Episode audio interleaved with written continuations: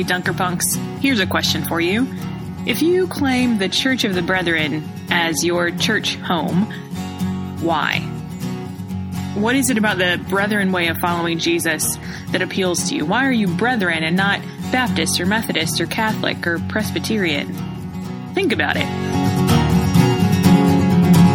I don't wanna be rich, don't wanna be popular, don't wanna be selfish, no. Wanna be a goat, don't wanna be ignorant, don't wanna be blindfolded, I just wanna be countercultural.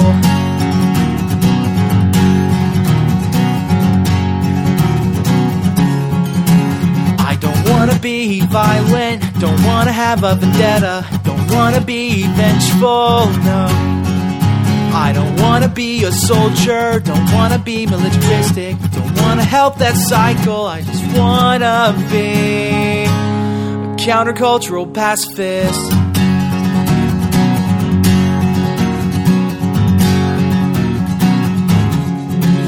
I don't wanna be a racist, don't wanna be a capitalist, don't wanna be sexist, no. I don't wanna pass judgment, don't wanna hold grudges, wanna be hateful, I just wanna be a countercultural, pacifistic, unconditional lover.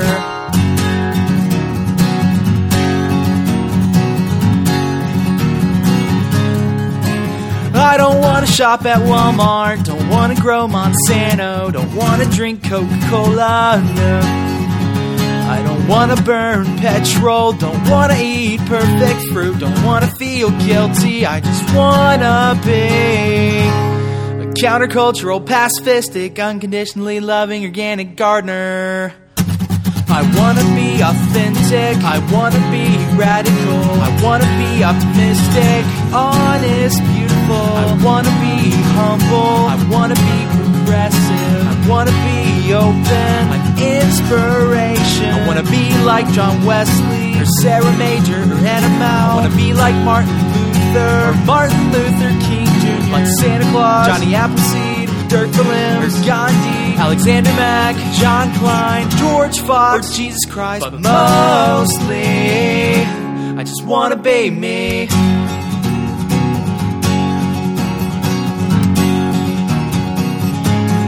Just wanna be me. In a Sunday school classroom at my church building, we have this huge poster board chart. It's like a flow chart or a family tree. It's got all these lines and little boxes, and at the top it's titled Schwarzenau Brethren. Have you heard that term before? The Schwarzenau Brethren are the ancestors of the Church of the Brethren, the original group from that baptism that we have heard about so many times in Germany in 1708. Now, this poster board is huge. There are tons of entries on it. Groups that have, over the last 300 plus years, split off from one another to become their own church or denomination. Maybe you know folks, maybe you are folks who identify as Grace Brethren or Old German Baptist Brethren. Or maybe, this might be the most confusing one, Brethren, because the Brethren Church is a totally different denomination than the Church of the Brethren. Try explaining that to somebody who's never heard of any of us. We're not alone. The World Christian Encyclopedia categorizes over 33,000 distinct Christian groups in 238 countries. What's up with that? Nolan McBride has been on a journey of crossing denominational boundaries over the last few years, and in this episode, he brings us a conversation with Bishop Doug, an Episcopal bishop. As you listen, be on the lookout for similarities and differences between Bishop Doug's explanations of Anglicanism and the way you experience church. Here's Nolan with Bishop Doug. Hi, this is Nolan McBride, and I've got a guest here today. Uh, would you like to introduce yourself? Yes, my name is Doug Sparks, and I serve as the Episcopal Bishop of the Diocese of Northern Indiana. I imagine that most of the people listening are probably not from liturgical traditions. So um, I was wondering if you could ex- uh, talk a little or explain about what exactly it means to be a bishop and what your role in the diocese and the Episcopal Church is. Sure. So uh, thanks thanks for the opportunity to sort of share uh, this with folks who may be interested in learning more about um, the Episcopal branch of the Jesus movement, as uh, our presiding bishop Michael Curry often refers to it as. Um, I was uh, I was elected to serve as the bishop of the Diocese of Northern Indiana in February, February 6th of 2016. And in, in the Episcopal Church's tradition, uh, there are three ordained ministries. Uh, uh, persons are ordained to the diaconate, uh, persons are ordained to the priesthood or as presbyters in the Episcopal Church, and then persons are ordained uh, to the order of bishop. And uh, each of those particular orders have particular charisms and responsibilities um, that have really uh, come come through the tradition uh, of the church for you know now more than um, more than 2000, 2000 years from uh, Bible times to the present. Uh, and a, a bishop's role is to exercise a ministry of oversight for uh, a, a, a, group of, of congregations entrusted to her or his care. Uh, it, in most instances, uh, it's a geographical area that you're entrusted to care for. Uh, the uh, the Diocese of Northern Indiana uh, has was established in 1899. The state of Indiana split into two dioceses: the Diocese of Indiana and the Diocese of Michigan City. Uh, and the, the, bishop at that point in time was given the option to become bishop of the new diocese or to continue in the Diocese of Indiana. And Bishop John Hazen White decided to become the bishop of the new diocese, which was then named um, the Diocese of Michigan City. Uh, in the Episcopal Church's tradition, uh, uh, the the bishop's role, as I said, is to engage in uh, a responsibility of oversight. Uh, it's also the bishop's role uh, upon ordination. The bishop makes commitments and promises to um, to see to it that those entrusted to her or his care are able to be baptized, able to be confirmed, uh, supported with pastoral ministry by uh, ordaining deacons and presbyters and pastors to serve in, in our congregations. Uh, the the bishop's role is also one in the uh, in the ordination instruction. It says that the bishop is to guard and defend the doctrine and discipline of the church, and so it's a bishop's role to to make sure that um, that the faith is is uh, taught. Uh, that there's a sense of sharing uh, with the, the, local congregation, uh, congregations entrusted to her or his care, uh, those things that are uh, decided upon by the wider church, in this instance, which is usually in our polity called the General Convention. Mm-hmm. The General Convention meets every three years. It's made up of the House of Bishops, and the oldest house is the House of Deputies. And uh, it is the policy making decision body for the Episcopal Church. And I have a role as a member of the House of Bishops to be a part of that process as well. Uh, also included in uh, a bishop's role is the responsibility of, of visiting each of the faith communities or congregations or parishes entrusted to their care. And, and so I do I do visitations on a regular basis, uh, Sunday after Sunday, uh, and I uh, visit with those who are entrusted with the ministry of uh, priests and deacons in those congregations, and I also visit with those elected to positions of leadership as lay leaders, uh, our wardens and vestry, um, getting a sense of what's going on, what are the challenges, what are the things that um, that you've taken on that have been really effective in terms of outreach or faith formation and education or pastoral care or stewardship. Um, I've been present when um, I've been invited to come when uh, a congregation has burned their mortgage because they they um, have paid off a, a, mortgage to to build an uh, an addition onto the congregation. So those are all of the things uh, uh that are part of the life of a bishop in the Episcopal Church.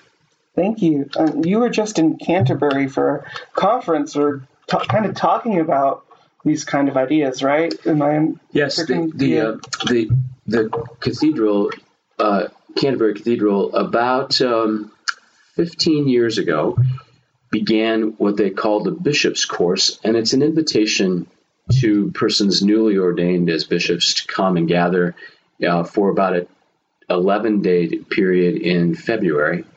And I just uh, concluded and got back uh, uh late Wednesday night from uh, the United Kingdom. Uh, I was was with 28 other bishops from across the Anglican Communion. Um, that that term may be unfamiliar to some some of your listeners. The the Anglican Communion is comprised of 39 independent autonomous provinces uh, that uh, make up the Anglican Communion. So, so the Episcopal Church is a province. The Anglican Church in Canada is a province. Uh, the Anglican Church in uh, Australia is a province. The Church of England is a province. So there are 39 of those provinces throughout the world that make up what we call the Anglican Communion. And the sort of uh, uh, one of the instruments of that unity is the Archbishop of Canterbury. Mm-hmm. Another is the Lambeth Conference, which is a an every ten year gathering of bishops from throughout the communion. Another is the Anglican Consultative Council, which is uh, a body that has a constitution and bylaws uh, represented by bishops, priests, and laypersons from each of the 39 provinces. And, and then the uh, primates or presiding bishops, archbishops gathering with the, the Archbishop of Canterbury. So uh, I gathered with uh, 28 other bishops representing 17 countries, and we spent uh, we spent our days in Bible study, uh, and then reflecting on uh, the bishop's role as it's incarnated or um, sort of manifest in various aspects of life in the Anglican Communion. So, for example, um, some of my colleagues uh, came to be elect, came to be uh, to be serving as bishops because they were appointed as a bishop. In my process, in the Episcopal Church, we elect people to to serve as bishops. So, so it's a process that it, it includes uh, both lay and ordained people electing uh, a candidate to serve as a diocesan bishop. In other provinces of the Anglican Communion, uh, the, the, Archbishop might tap somebody on the shoulder and say, "Hey, Nolan, uh, have you? Uh, would you like to serve as an assistant bishop in this diocese?" And then there's a there's a vetting process that goes on. But the persons who are chosen are chosen by virtue of the Archbishop's selection and not an election process. Mm-hmm. So that's an example of how a bishop's ministry is manifest in very diverse ways in one diocese compared to another diocese. One of the other uh, sort of foundation pieces is that by and large, every bishop is uh, entrusted with care for a particular geographical area, which we call the diocese. Uh, we talked about theological education uh, throughout the Anglican, Anglican Communion.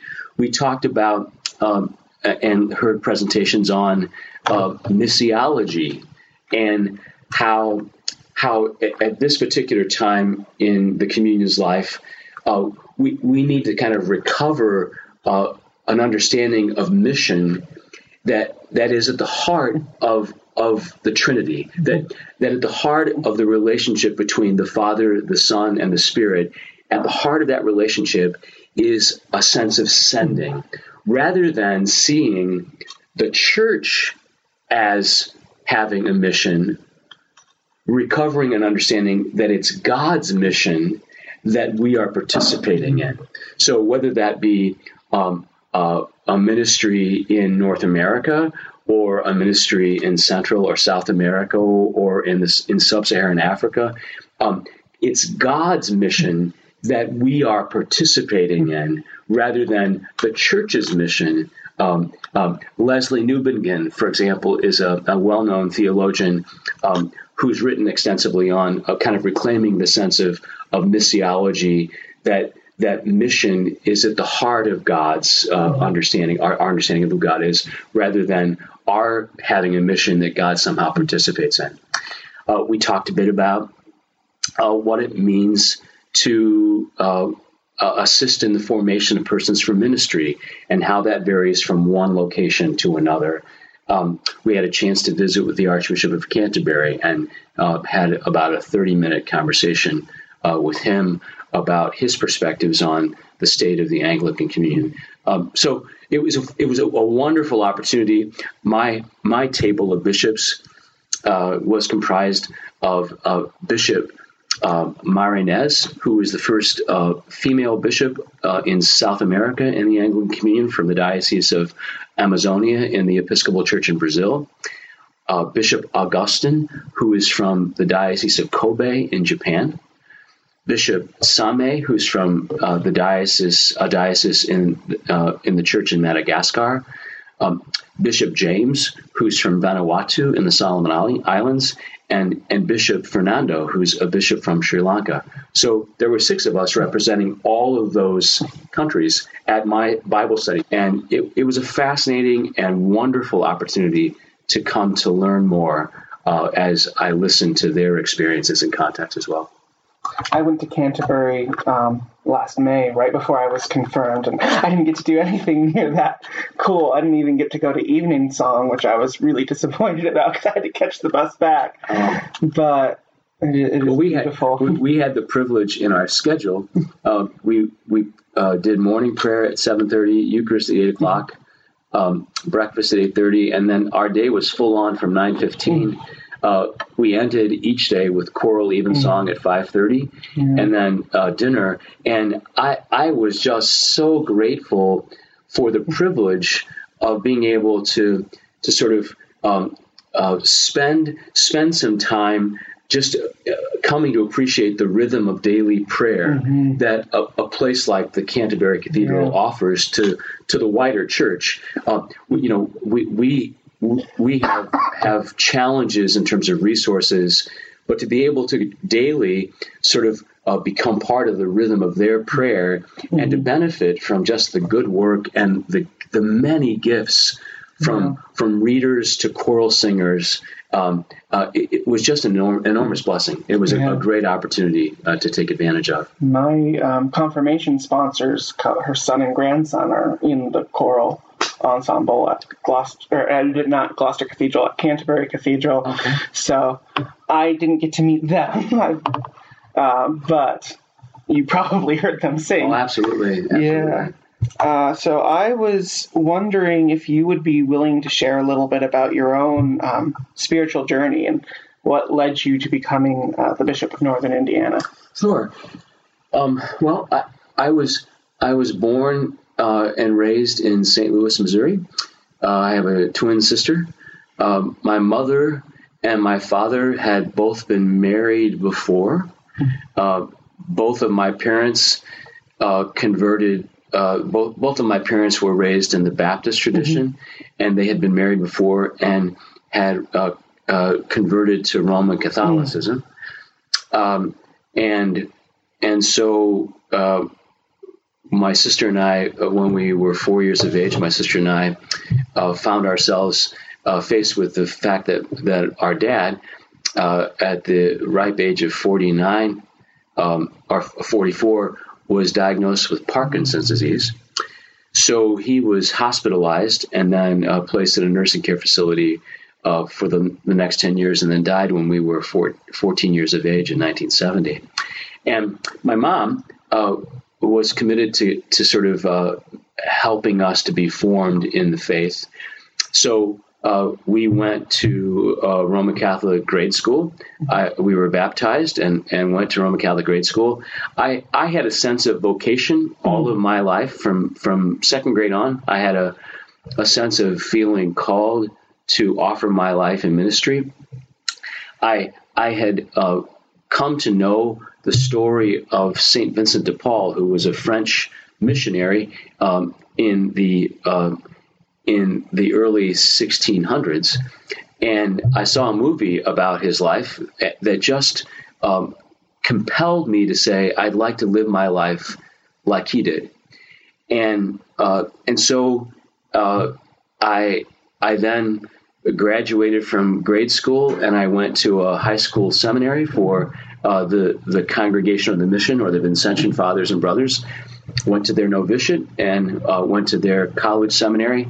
Um, and and then after some twists and turns in my own faith faith uh, life, ended up being ordained uh, in the Roman Catholic Church as a priest. Uh, served for a few years uh, in the Roman Church, but had had lived with a, a degree of how, how, what's the best way to put this? I, I, live with a degree of feeling both a sense of uh, call, but also struggled with uh, how de- how decisions were made in the Roman Church, and uh, ha- really really came to understand myself as a, a product of of of democracy. That that I needed to find a place where mm-hmm. the voices of, of all persons could mm-hmm. be valued and heard. And and uh, so after a period of discernment, I decided to leave active ministry in the Roman Church.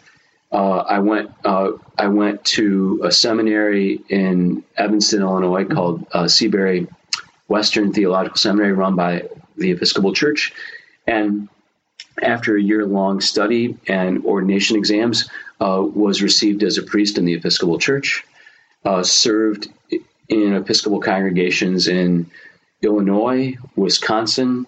Uh, I had the privilege of serving as the dean of the cathedral in uh, the Anglican Church in Aotearoa, New Zealand, and Polynesia, uh, as the dean of Wellington, and then served um, in the Diocese of Minnesota uh, for 12 years, and uh, then, while serving in the Diocese of Minnesota, was elected to serve as bishop here in the Diocese of Northern Indiana. So, uh, my faith journey uh, kind of led me from uh, being formed, and, and, I have to say, Nolan, um, while there are a lot of challenges that uh, the Roman Catholic Church is facing, that and that need to be faced uh, directly with respect to um, child sexual abuse and the abuse of, of vulnerable people. Um, I also owe an enormous amount of my own formation to wonderful people who uh, formed me as a Christian and as a as a theologian. Mm-hmm. Uh, uh, I owe a lot because because they they taught me well, um, and there's something to be, to be honored in that mm-hmm. tradition. Um, and so I, I bring that tradition with me to the Episcopal. Church. Um, and as you well, well know, the Episcopal Church is, has a broad expression of, of church style and Which leadership. probably one of the reasons I can almost make it work as Brethren and Anglican. And, and so, you know, we have a, we have a, a, a, a steep tradition mm-hmm. in, in Anglo Catholicism. Mm-hmm. We have a, a very a wide and, and de- deep uh, expression of of the Episcopal Church and Anglicanism in the evangelical mm-hmm. tradition. Uh, and then we also have uh, what I what many of us come come to understand is, is kind of the broad church mm-hmm. experience. Uh, so all of those expressions within uh, find find a home within uh, mm-hmm. Anglicanism, and uh, you can you can experience those same kinds of ex, mm-hmm. traditions within the context of the Episcopal Church in many dioceses mm-hmm. in the Episcopal Church here as well was was it hard to leave uh, the Roman Catholic Church to come to the Episcopal Church?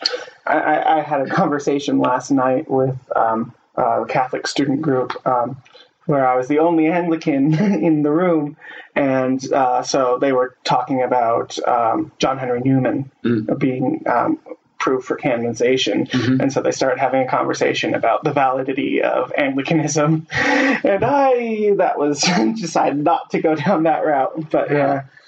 Yeah, you know, so, so I mean, I, as with as with every person and in, in, the experience of, of traditions, um, New, Newman is a, a controversial mm-hmm. controversial figure. There's no question about that. Mm-hmm. So, depending upon kind of where you stand, mm-hmm. uh, I think depends upon how you understand or see mm-hmm. him. Uh, but to answer your question, uh, yes, it was it was a diff, it was it was a difficult decision to make. Mm-hmm. Uh, I also have to say that for me, the and and, and for for my wife, who, who was not Roman Catholic, but but we we have dear friends who are are members of the Roman Catholic Church. For us, it, it was the severing of relationships. Um, that that was the hardest part. That that there are people that I I have I've loved and cared for uh, for a significant period in my life, and to have those relationships severed was was painful.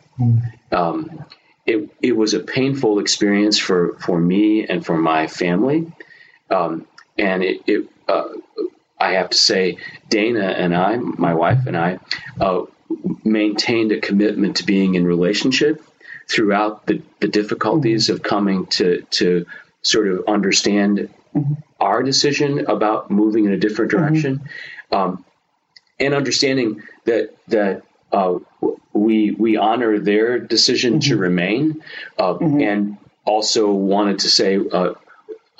We, we would hope that you would honor our decision mm-hmm. to move for our own mm-hmm. sense of spiritual health and mm-hmm. well-being.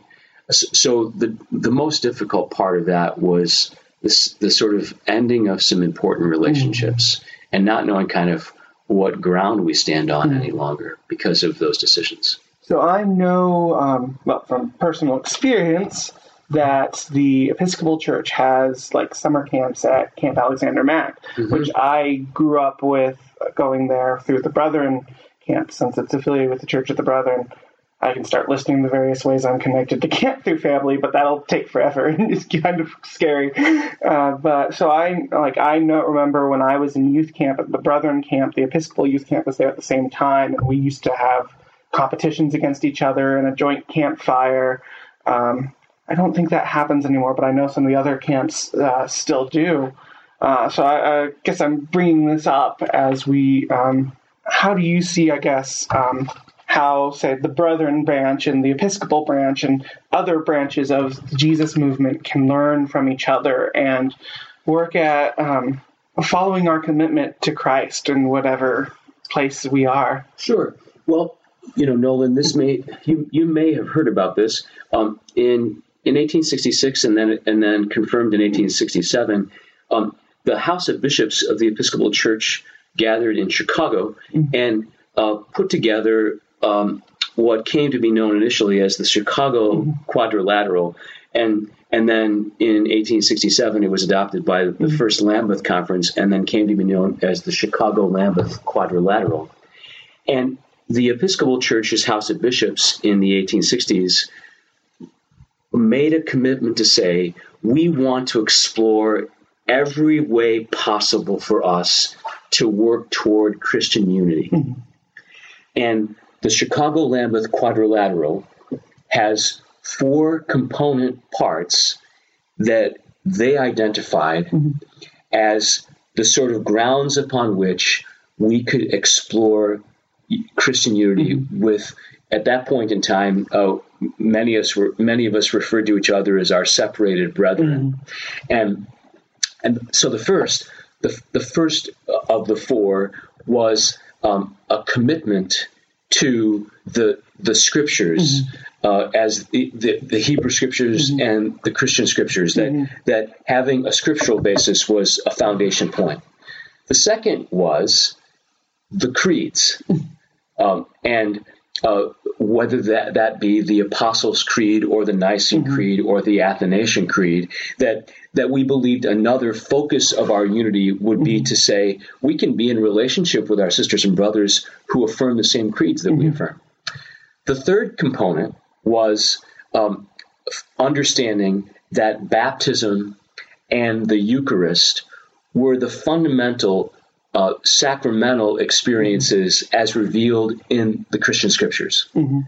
And then the fourth was um, we would be willing to explore the possibility of Christian unity with those churches that had uh, some kind of historic episcopate um, that that was adapted um, contextually, uh, and then uh, then when we got when the church got to the Lambeth conference, uh, we started talking about apostolic Mm-hmm. succession rather than the historic episcopate. But those four components form the kind of basis Mm-hmm. Yeah. upon which we're now engaged in conversations with a number Mm-hmm. of our brothers and sisters. As you probably know, uh, the Episcopal Church is in full communion with the Evangelical Lutheran Church Mm-hmm. in America.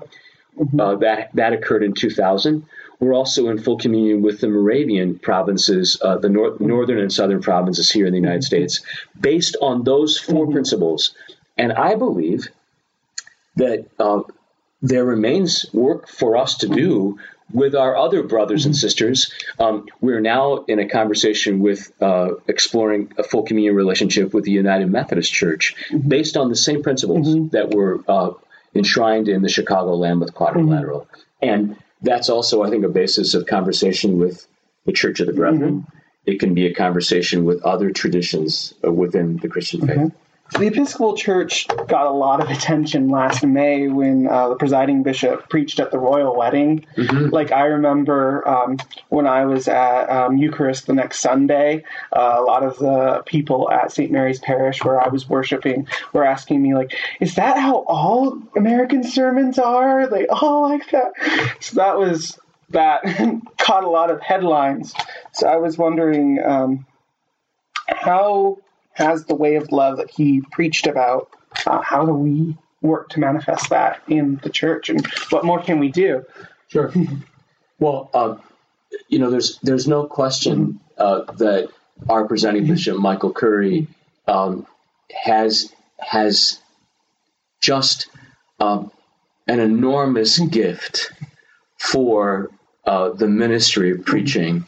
Um, he he is a compelling witness by way of his the, the mastery he has over scripture, over hymnody that he can weave in. Um, I I I believe that that our presiding bishop, Michael Curry uh, was was the right person to be elected by the Episcopal Church to serve in this important uh, position of leadership, and he has enormous gifts for for the church at this time. Uh, he's he's also called us to um, a, as Episcopalians on the Episcopal branch of the Jesus movement to look at three areas that require continuing attention. The first is evangelism.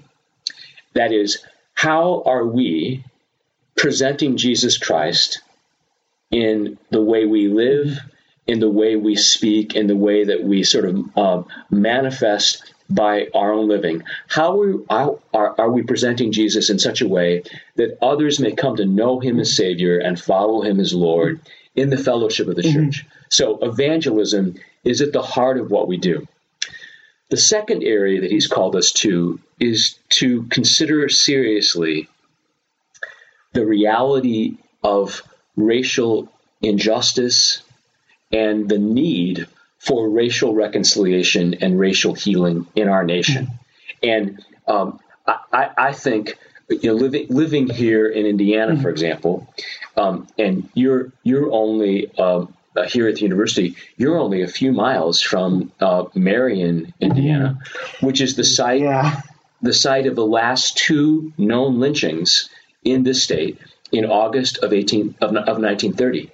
That's not that long ago, and and so we as Christians in the Episcopal Church believe it's important for us to begin the hard work of working toward racial reconciliation and racial healing. And then the third area is what does it mean for us to be stewards of God's creation? That that we we need to take seriously our role as uh, carers of the creation that God has entrusted to us. Um, that that finds its its its sort of nexus, if you will, in the Genesis account. Hmm. God God says that this this creation and all of it, all that's in it, is entrusted to our care. Hmm. And then uh, presiding Bishop Michael Curry hmm. encouraged us to begin adopting particular practices that he's called the way of love. Uh, those practices could, could be turning, tur- t- turning. What, what, what part of our life is engaged in metanoia, our conversion?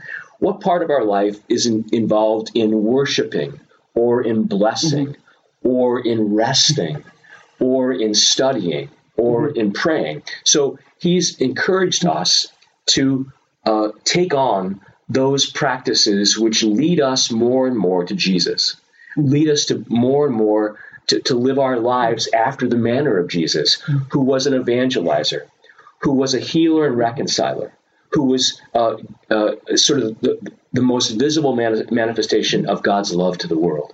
So, uh, uh you know, th- those are opportunities I think that we as Christians in the Episcopal branch of the Jesus movement uh, are invited to mm-hmm. consider taking on. And as you probably, as you may well remember, mm-hmm. uh, when I was at St. David's, mm-hmm. I, I, passed out the, yeah, uh, I have, the trifold that talks about the way of love and those particular practices that we're called to embrace. Yeah, I have it right here, actually. Okay, there you are. It's in my so, Book of Common Prayer. It's in your Book of Common Prayer. And, and yeah. again, going back to your first question, part of my responsibility as being called to serve as the bishop mm-hmm. of this diocese is to share mm-hmm. uh, those kinds of resources mm-hmm and in, in every way possible in my preaching and leadership to say, uh, how can we embrace the way of love uh, mm-hmm. that Jesus manifests and calls us to? And I think my last question, as I think we're rounding to the end of this um, talk, um, when I met you for the first time when you were visiting St. David's, uh, which is my where I found my Episcopal home um, back in my hometown, Elkhart, um, you actually started your sermon by singing and playing guitar. Yeah. And I remember that really vividly because I am a big music person. like, um, as most of my family will let you know about my random bursting into song. So I, I just was wondering if you uh, would want to talk about how music plays a role in your faith or in the church's Certainly. life. Certainly. Yeah. So, um, I was a cor- I was a chorister at the cathedral in St. Louis from about first grade on through early my early part mm-hmm. of eighth grade, which meant that um, during the school year, I went to choir rehearsal every Saturday mm-hmm. afternoon from two o'clock to four o'clock, and that I was at the cathedral on Sunday mornings um, throughout the program mm-hmm. year. Um, and for all of the major liturgical mm-hmm. celebrations, which included um, Christmas Eve, mm-hmm. uh, midnight service, mm-hmm. all of that, mm-hmm. and and that experience of being a chorister, mm-hmm. learning hymnody, learning uh, challenging choral pieces, uh, all of which are more often than not 95% connected to mm-hmm. the scripture. Um, all of that formed and fashioned me. And and so just as I said about presiding Bishop Michael mm-hmm. Curry, you know, o- oftentimes in my preaching preparation, I'll I'll ask myself, gosh, is there a hymn or a text that that is that this particular set of scriptures are are connected to that people who I'm going to be preaching to might be familiar with?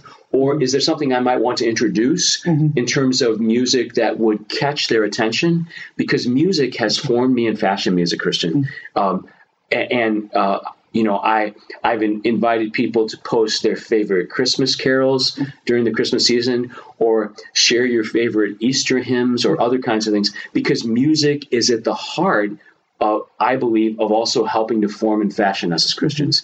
Very few uh, traditions within the, uh, very few denominations within the Christian faith aren't aren't known mm-hmm. for their the gift of their hymnody mm-hmm. and music, and and it's it's formed and fashioned me as part mm-hmm. of my own life as a Christian, as a disciple of Jesus. Thank you. Um, is there anything else that you want to talk about or that you'd like to ask me about before we um, finish up I No, uh, Nolan, thank you for the opportunity. I I hope and pray that uh, our our conversation um, might be an insightful one uh, for people who may be listening to mm-hmm. the podcast.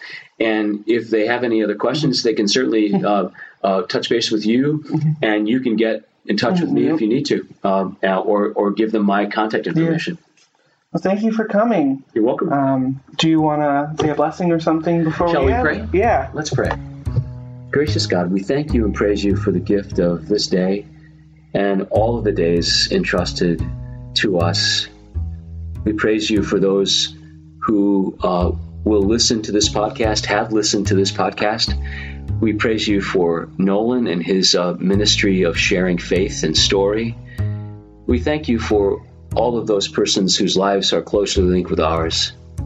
Continue to deepen our lives as faithful witnesses of Jesus, the risen Christ, uh, the Savior, the, the one sent to heal and reconcile us. For we pray in His name, and as always in the power of the Holy Spirit, now and forever. Amen. What a journey Bishop Doug has traveled in order to follow his call. Raised by Baptist parents, ordained as the Catholic priest, and now a bishop in the Episcopal Church, I especially appreciated the ways that Bishop Doug talked about the pain of leaving one church to be a part of another, the real hurt that happens when relationships get severed. He spoke so tenderly about all those people that he wasn't in communion or community with anymore.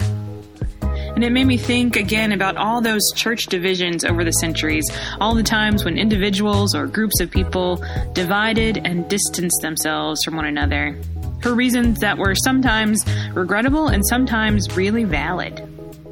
Sometimes division is the most grace filled option. But that doesn't mean that it doesn't still hurt. Bishop Doug named St. Vincent de Paul as one of his inspirations. Did you catch that? St. Vincent de Paul was a French priest who dedicated himself and his life to serving the poor. He was known for his compassion and humility and generosity, and here's a little bit of wisdom from St. Vincent's life worthy of imitation. He said, Make it a practice to judge persons and things in the most favorable light at all times and under all circumstances. That feels like good advice, especially as we think about differences and divisions in the church, the church at large, and our own church. Thanks to Nolan for reminding us about the beauty and the gift we can find in boundary crossing and tradition blending.